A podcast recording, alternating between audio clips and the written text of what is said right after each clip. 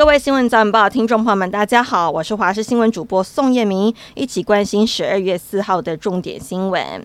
摇滚天团五月天十一月在上海开唱，吸引歌迷朝圣，但是有中国网友质疑他们假唱，引起争议。中国影片平台有一位音乐评论的频道主麦田农夫发布影片，声称他用十一月十六号的演唱会现场音源进行鉴定，发现唱的十二首歌曲有将近一半都是对嘴假唱。对此，五月天所属的公司相信音乐虽然没有直接回应，但宣布系列演唱会最后一场巴黎场将在巴黎时间十二月七号晚上八点在 IG 直播，全程热唱三个小时，标榜全民参与、全民见证。主唱阿信。的声音状况如何？让大家自己听。亚锦棒球看华视，二零二三年亚锦赛昨天在台北大巨蛋热闹开打，启用首战就上演台韩大战。这次不用在南海好想赢韩国，因为我们靠着王牌投手徐若曦，主投七局飙出了十次三振，没有失分，表现近乎完美。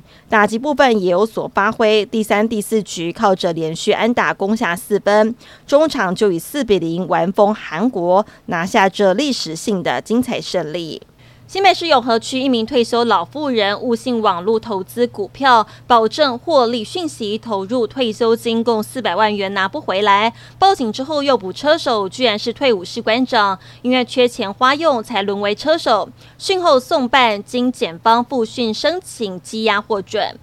美国纽约当局表示，一名男子持刀杀害四名家族成员，包含十二岁的孩童、四十四岁妇人、三十多岁男性跟六十一岁女性，造成两名远警受伤，遭到击毙。警方尚未确认男子动机，但是上述的暴行似乎是因为家庭纠纷所引起的。坦桑尼亚北部因为大雨侵袭，洪水引发山崩，造成至少四十七个人丧生，八十五个人受伤。地方官员警告，死亡人数将不止于此。在阿拉伯出席联合国气候变化纲要公约缔约国大会的总统哈山向家属致哀，强调他已经下令政府投入更多的资源从事救援工作。